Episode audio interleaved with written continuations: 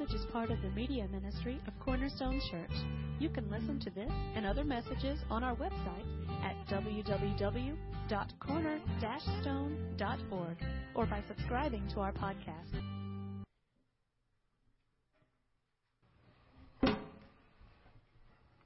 Good morning.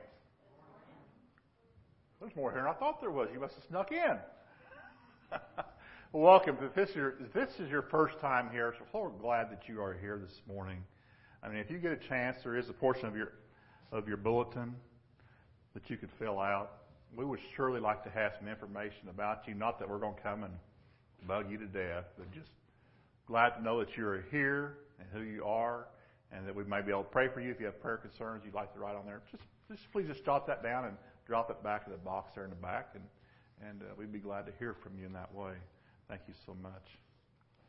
Uh, a couple weeks ago, uh, in fact, every week, we try to put a little blurb in the uh, bulletin.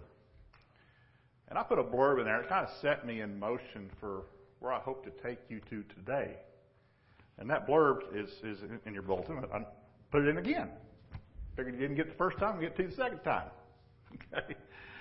Anyway, just wanted to read that to you very quickly. Something that I have found to be personal in my life. And I said here, I said, I have personally found God desires to work within the believer's interests and passions. The key I found in submitting to is, is submitting to God and divulging our passions to Him. You won't be prepared for what will happen next. Okay? Expect God to prepare you for the mission of your life. Our biggest mistake is waiting by preparing ourselves first. God will do this alongside you once you commit to His will and your passion. I don't know whether you believe that or not, but I've come to find that to be true in my life. That being said, I want to read you a little short story that I have. And I want to give credit to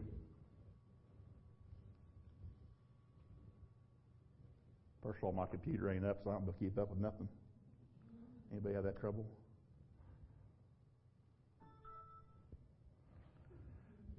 There should be another slide called Ordinary Embraces His Big Dream. Is that there, Jeremy? Ordinary Embraces His Big Dream. There you go. A little book that I studied some years ago, and I want to read this little story to you. Bruce Wilkerson wrote this book, and I've studied a good bit of his writings and teachings and, and gleaned a lot from that. And it's, the book entitled, is entitled Dream Giver, and I want to read just one little story to you. It'll take you just a little bit of time, but I think you'll find it somewhat catching to the ear, a little bit unusual. And it's entitled Ordinary Leaves His Comfort Zone. It says here, the next morning, morning, Ordinary woke up at the usual time, Ordinary being a person, but instead of reporting to his usual job, he packed his suitcase with his usual stuff. Sounds like a salesman, doesn't it? Then he added his journal with a bottle of permanent ink. Whoops. I don't want to. Believe it or not, I'm stumping ahead. Stumping ahead. Back up. Erase all you heard. Delete. The delete button, okay? My mistake. I'm not practiced well enough at this profession. It's not my profession.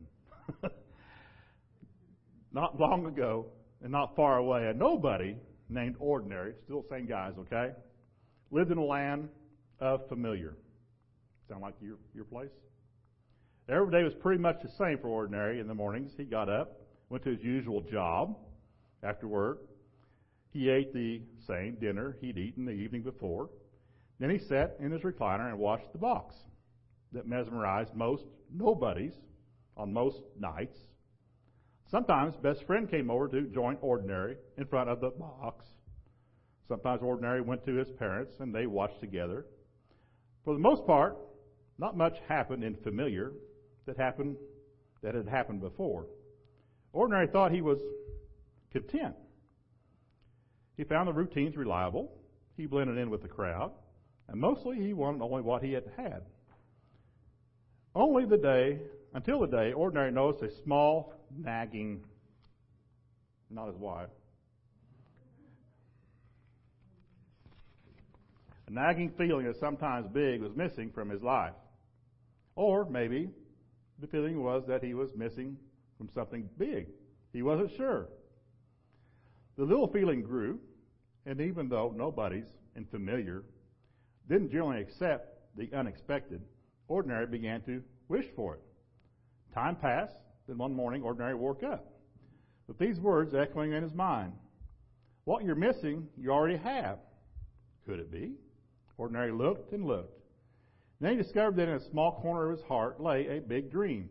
The big dream told him that he, a nobody, was made to be a somebody and destined to achieve great things. Jumping out of bed, Ordinary discovered something else, a long white feather resting on the sill of his window. Where did it come from? What did it mean? With a jolt of excitement, Ordinary decided he'd been visited by the Dream Giver. Now, Ordinary had heard rumors of various nobodies, unfamiliar, waking up to a big dream, but he had never imagined that it could happen to him. He rushed to get dressed, his big dream beating brightly in his chest. He couldn't wait to get to his usual job and tell best friend the news. But on his way to work, Ordinary realized he had a problem. His big dream was too big for a nobody like Ordinary. He would be embarrassed to tell anyone, even best friend, would probably laugh. Still, Ordinary was too excited to keep his dream to himself. As soon as he saw best friend, he blurted out the news. The Dream Giver has given me a big dream. I was made to be a somebody and destined to achieve great things. A best friend looked surprised, but he didn't laugh. That's very big, he said. But if I were you, I wouldn't talk about this dream of yours too much. Nobody's around here might take you a fool. Ordinary didn't want to look like a fool, so after that he kept his big dream to himself. Day after day, Ordinary showed up at a usual job. But while he worked, he thought about his dream. He thought about how wonderful it would be to do what he loved to do instead of just dreaming about it. Ordinary longing for his big dream grew and grew until finally he realized that he'd never be happy unless he could pursue it. Why didn't the dream maker make it possible? If the dream giver didn't, how could Ordinary ever leave familiar? He had payments and expenses. He had regular duties. A lot of nobody's counted on him for a lot of things. Ordinary felt completely stuck. Time passed, but nothing changed.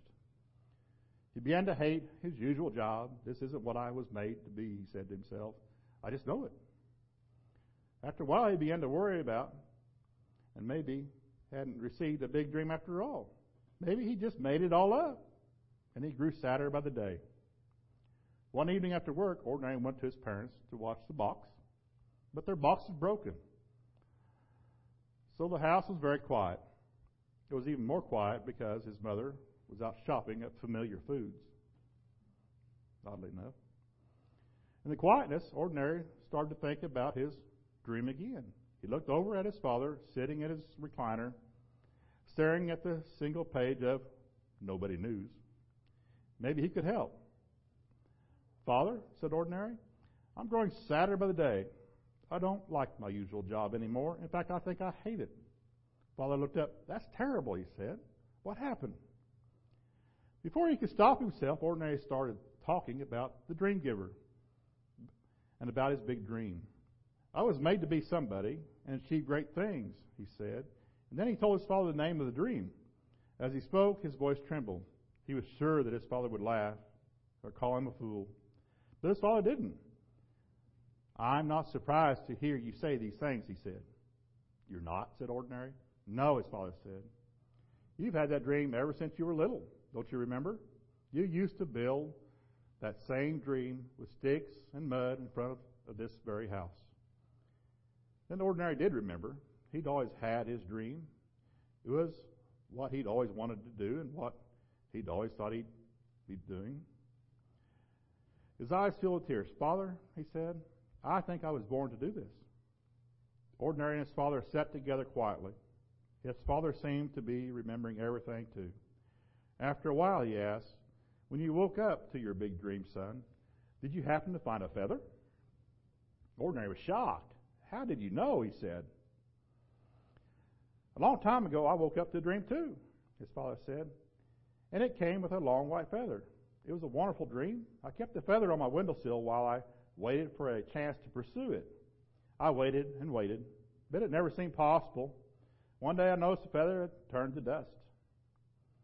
Of all the sad words Ordinary had ever heard, these were the saddest. Before he left that night, his father begged him, "Don't make the same mistake I did, son," he said. "You don't have to stay a nobody. You can be a dreamer." I promise you I'm getting close to the end. That night before he left familiar,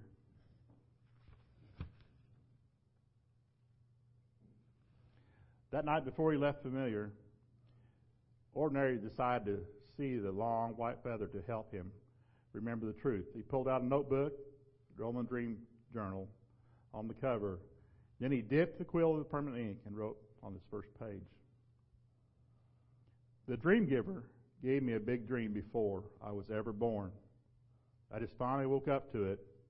My dream is what I do best, and I love to do. How could I have missed it for so long?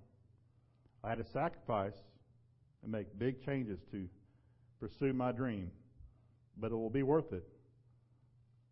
It makes me sad to think that so many nobodies are missing th- something so big."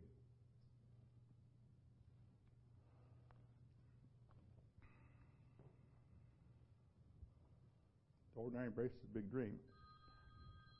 Oh, golly, I thought I should have muted that. Sorry, guys. Let's set that off there here. Did you find yourself somewhere in that story, maybe, at one point in your life? Think about it. Think about it.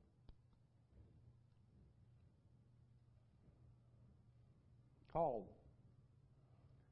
Called. That's the name of this message this morning I wanted to bring to you. Let me share this verse with you. First Corinthians twelve, twenty-seven through thirty-one. "Now, you are the body of Christ, and each one of you is a part of it. God has placed in the church, first of all, apostles, second, prophets, third, teachers, then miracles, then gifts of healing, of helping, of guidance, of different kinds of tongues. Are all apostles? Are all prophets? Are all teachers? Do all work miracles? Do all have gifts of healing? Do all speak in tongues? Do all interpret?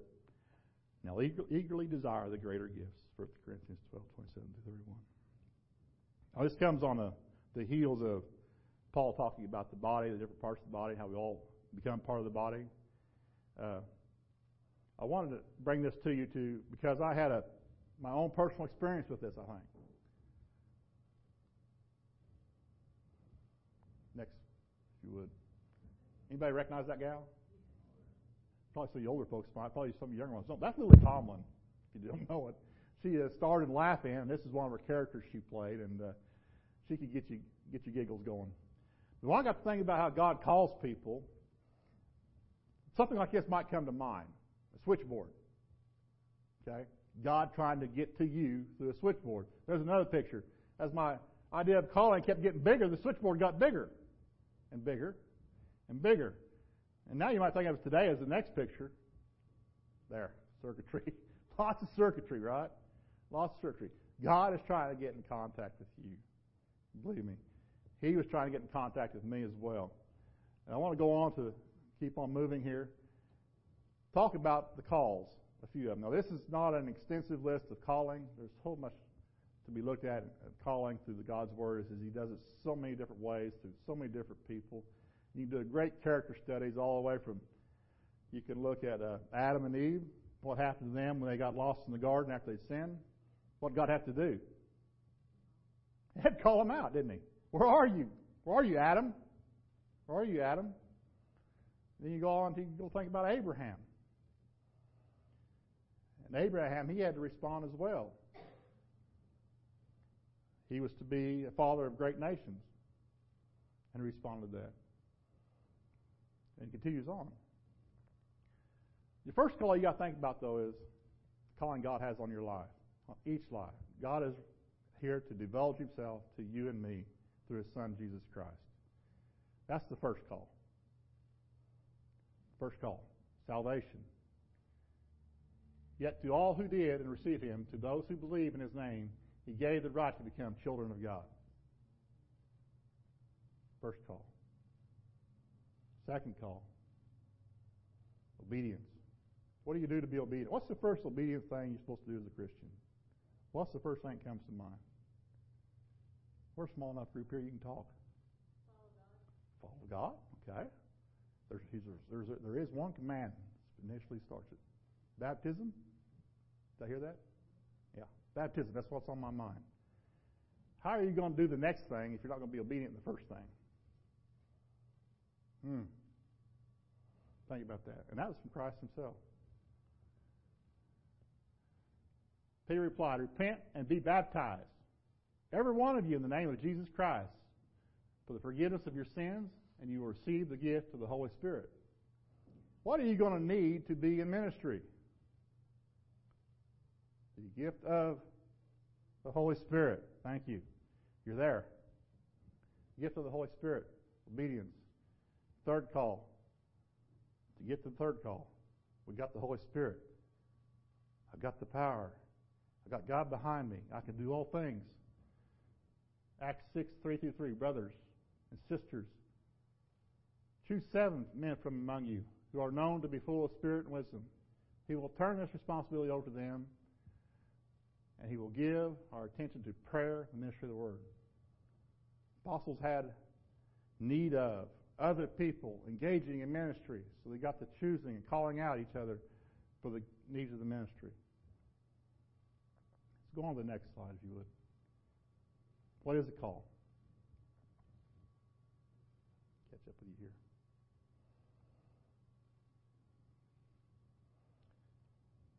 What is a call? First of all, call is a re- call to relationship. Who are we called into relationship with? Christ himself. Yes, I want to know Christ. Yes, to know the power of his resurrection and participation in his sufferings, become like him even into death, even into his death. The call is redemptive. Second Corinthians three eighteen, and we will all who with unveiled faces contemplate the Lord's glory are being transformed into his image with ever-increasing glory, which comes from the Lord who is the Spirit.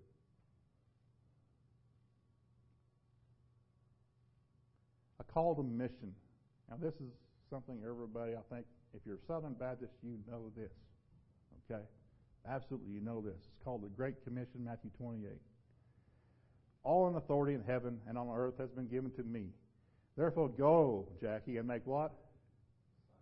Jackie's favorite word right there. Of all what? Doing what? In the what?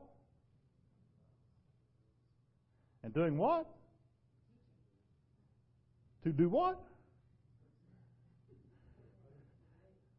Because? I commanded you. And surely, he's with us. Surely he's with us. Do you see a reason why we can't do this? Do you believe? Do you believe?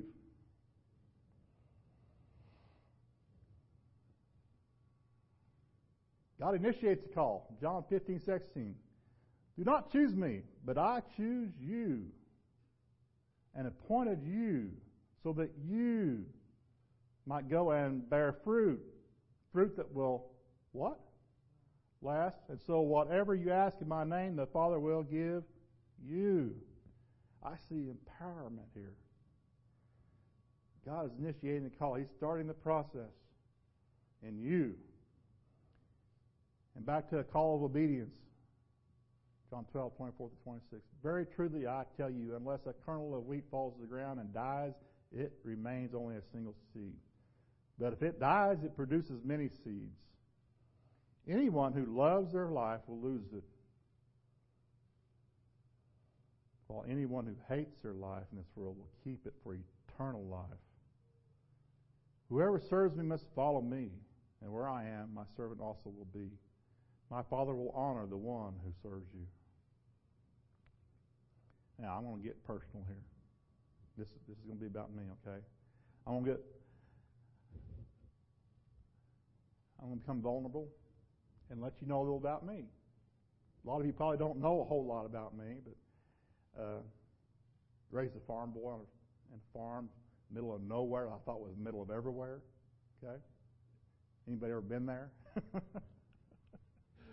Middle of nowhere, middle of everywhere, and I finally decided I didn't know where I was at. So, anyway, raised Southern Baptist, true and blue.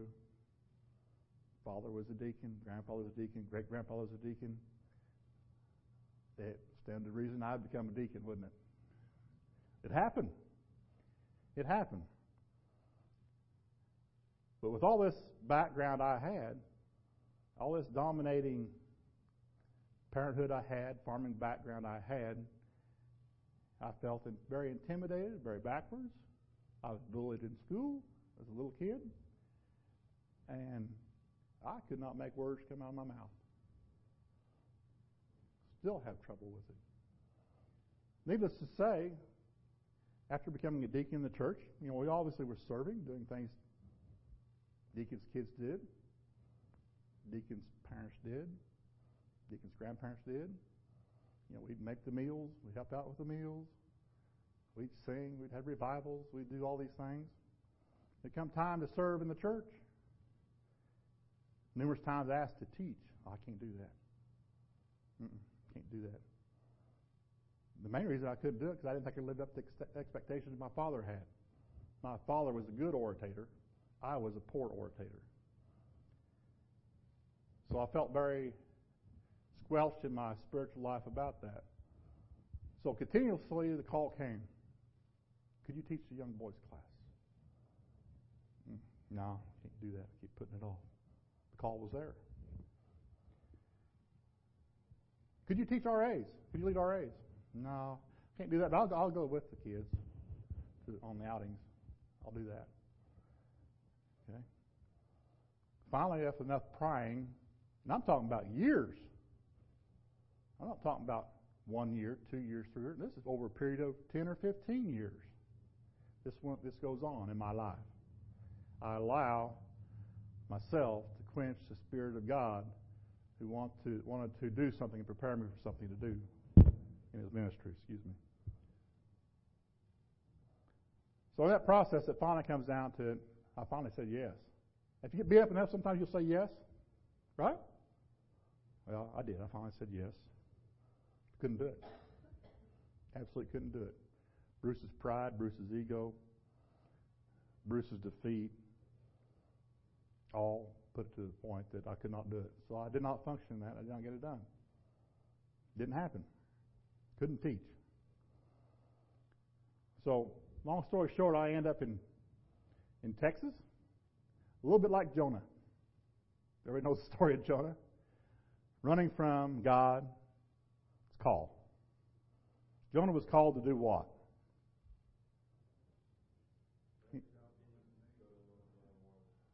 He was supposed to go to Nineveh, warn them that God is about to destroy them unless they repent and return to him. Jonah didn't want to do this, so he ran. I think he was asked again, and he still ran. Ends up in the belly of a whale. How I, how that happens, how you explain that, I don't know. I believe it. Nonetheless, he goes to Nineveh. He preaches a good word. What happened to Nineveh? Saved everybody. Saved everybody. Just an interesting thought, kind of a side rabbit tail here. Who was God chasing? Who was God chasing? I, it just, it just struck off the top of my head. Was he was he chasing Jonah? No. I think he's Doug. I think you're right on. I've often looked at that story that very way. That, you know, he was after Jonah. We've all looked at Jonah and said, "Yeah, Jonah should be doing this." But Nineveh was saved because Jonah was eventually obedient and answered the call. Well, anyway, I, you know, like a, back to that story about my personal story, the Texas thing. We were living in North Missouri, where we grew up all of our lives. Uh, third generation farmers up there. Texas was a long ways away. Things weren't working in Missouri. Business was failing. livelihood. We had no way to make a livelihood, not within one hundred miles of anything like we knew, trained to do. So we basically had two options, and one of them was to go to Texas, take a job, pursue a career. That was the option we selected to took. Now, believe it or not, that was leaving the land of familiar, wasn't it?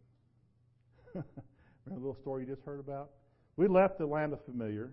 I left the head of the family seven months, and the family followed up with me here later. Bought a home. Got involved in a church just as quick as I could, the closest church I could find, and it was a little bitty Baptist church there in Bowling, Texas. Everybody know where Bowling, Texas is? Say no. Huh? Really? Really? What county? Wharton? Wharton? Okay. Anyway, so Wharton County, just below Houston, southeast about an hour. Is that the same place you remember? It's just okay. Colorado River runs down through it, and it'll flood, and you hear about the floods in Wharton County once in a while. Just recently it flooded there again. So anyway, we, we end up in Bowling, Texas. Again, I thought we was in the middle of nowhere again. It certainly seemed like the middle of nowhere. And uh, get involved in this little old church, pastor there, pastor there and uh, he uh, immediately recognized who I was when I came. Not personally, but got to know me that close. That's having a relationship, getting to know who you are. Pastor Skip. Pastor Skip wasn't even a great orator. He was, he's probably one of the poorest orators, preachers I ever heard. But he probably was one of the greatest loving pastors I'd ever met. Just love on you. You had a need or something like that. He just he could, he could love on you. He knew how to do that. It was his gift, loving on his people. Immediately he wanted me to be a deacon there. I said, oh, Lord. I've kind of failed at this thing, you know. But if, Lord, if you're willing. I, I, guess, I guess I'll do this. Say, how could I go wrong with this little, little church here? So anyway, got to looking around, got involved in the church. The family finally follows up. We're all together finally. It's Micah, Sunita, and me. Zachary, we left him in Missouri. He just graduated high school, and he was going to stay up there. So anyway, we're sitting there in Bowling, Texas, and uh, get to knowing the people in this little Baptist church. No Sunday school in Mount Sinai. Lucky to get together on Sunday morning. Why did I pick this church? I don't know. I don't know why I picked this church. I got to look into people. They were starved for the Word, starved for the truth. God said, you, you can teach them. I said, I can't teach them, God. I can't teach them. I can't speak. I get tongue-tied. Okay, I think I'll do it. These these people here, they, they just, they look like they could use anybody. Even me. And that was right. So we start on this path of Sunday school. And some people come. Oh, they're going to listen to me. And a few more people come. A few more people come. Next thing we knew, we had a Sunday school class. We actually had a class. People were actually starting to learn. So anyway, anyway, we answered the calling. The desire to teach probably came from my father, the great orator in my life. He could describe to you the righteousness of Christ in great detail. And what a message that was to me as a young person, and hearing the righteousness of Christ described to me. So the pattern was put there, even though he's so domineering, but he was so good at it. I could never be that good. So, get to working at this thing. Next thing you know, uh, God called me to give me a choice. He didn't really call me to go to Georgia. Go to Georgia. And you think God gives you clear answers and all this. He don't necessarily give you clear answers, but he sometimes gives you choices. My choice was stay in Texas or go to Georgia. Uh, pursue your career a little further. Uh, get a little more economic benefit, match your skills and what have you. I prayed hard. I prayed long. God, how am I? What am I supposed to do? And the answer came to me that uh, if I would serve God there in Georgia as I served God in Texas, it would be just fine. So we pack up and we move to Georgia. Again, the calling came in a little old church called Romans Road. We searched churches around the community, couldn't find the one that really fit until we came here. And it kind of fit. Again, that local body, starving for the word, starving for the truth. They could use anybody, right? Anybody. Somebody. They might even take a nobody. Okay? To fulfill a dream of a of a believer that would uh, teach God's word and try to do it as well as at least his father. So we, we pack up the thing. We're in Georgia. We're at Romans Road, now known as Cornerstone. We meet the calling. And I now feel there's a story in, in Philemon. And if you'll remember some time ago, uh, come back on the little bat, last uh, last one right there. There's a story of Philemon, and there's the main one. There's three main characters in Philemon. There's Paul. There's Philemon. One is Onesimus. And Onesimus is a runaway slave. And lo and behold, he gets to be in the company of Paul. And in the company of Paul, he is mentored, discipled Jackie. And Paul calls back to Philemon with a letter, sending Onesimus back home. Please receive Onesimus. I believe Onesimus can now be useful to you. Onesimus can be useful to you.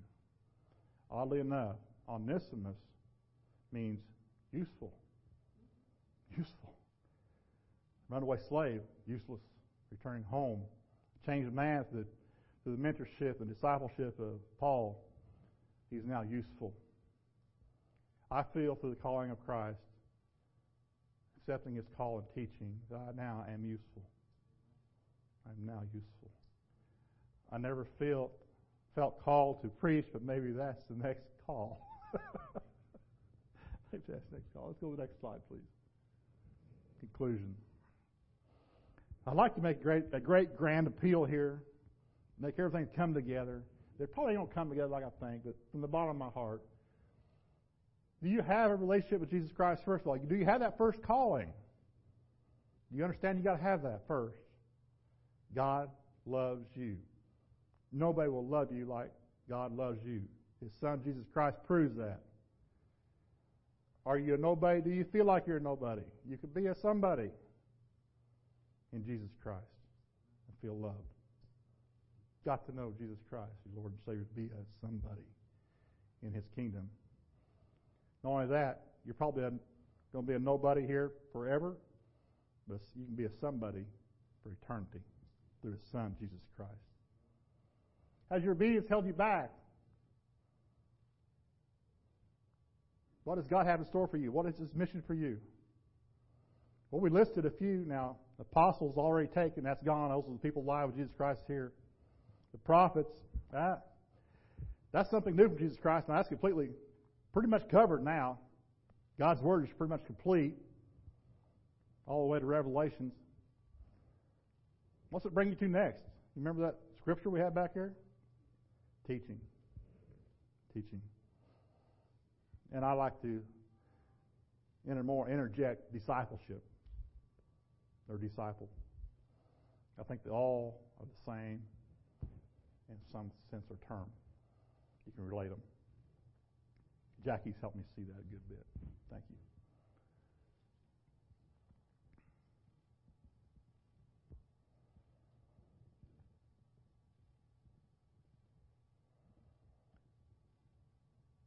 Has God born in you a passion? Somewhere you have a dream. Somewhere God has put something in your heart. Somewhere you are to serve. That's from God's holy word. That's our place. That's our place. And He's given you all authority and all power. Said He'll never leave you. Given you His Spirit to do it. Have you accepted that calling born in you through His Spirit? That's the other question I want to ask you this morning. Have you accepted that calling of that Spirit? Have you accepted it? Have you accepted that calling? Maybe a new calling. Maybe in the middle of one, there's another one. Could be. I'm looking. I'm looking. Interesting thing I want to interject right here is I was listening to uh, Doctor David Jeremiah this morning. He said uh, you can liken service to a contract with, with God. Now, I don't know whether you would fit, you would sign on this contract or not. The contract might look something like this. Just try to imagine this in your head if you would. I like this analogy. It's the reason I'm sharing it with you this morning. The contract would be from God, obviously, to you.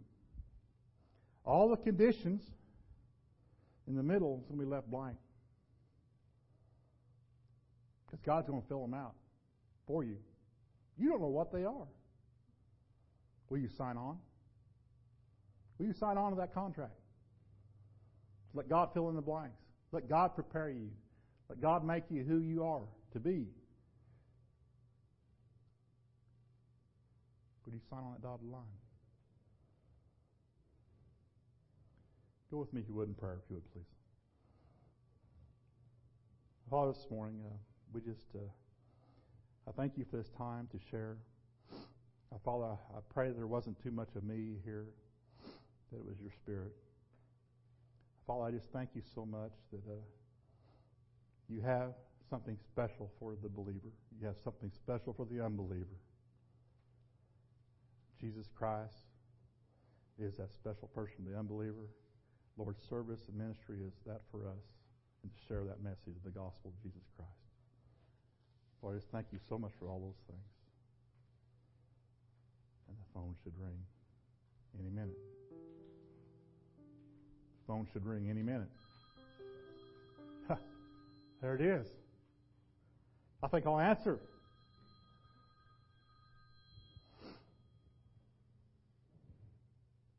It's for you.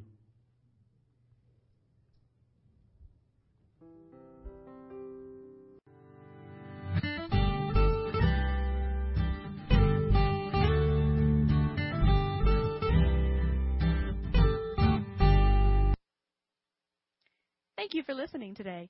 We hope this message was a blessing to you. To learn more about our church or our media ministry, you can visit us online at w w w dot corner dash stone dot org or find us on Facebook.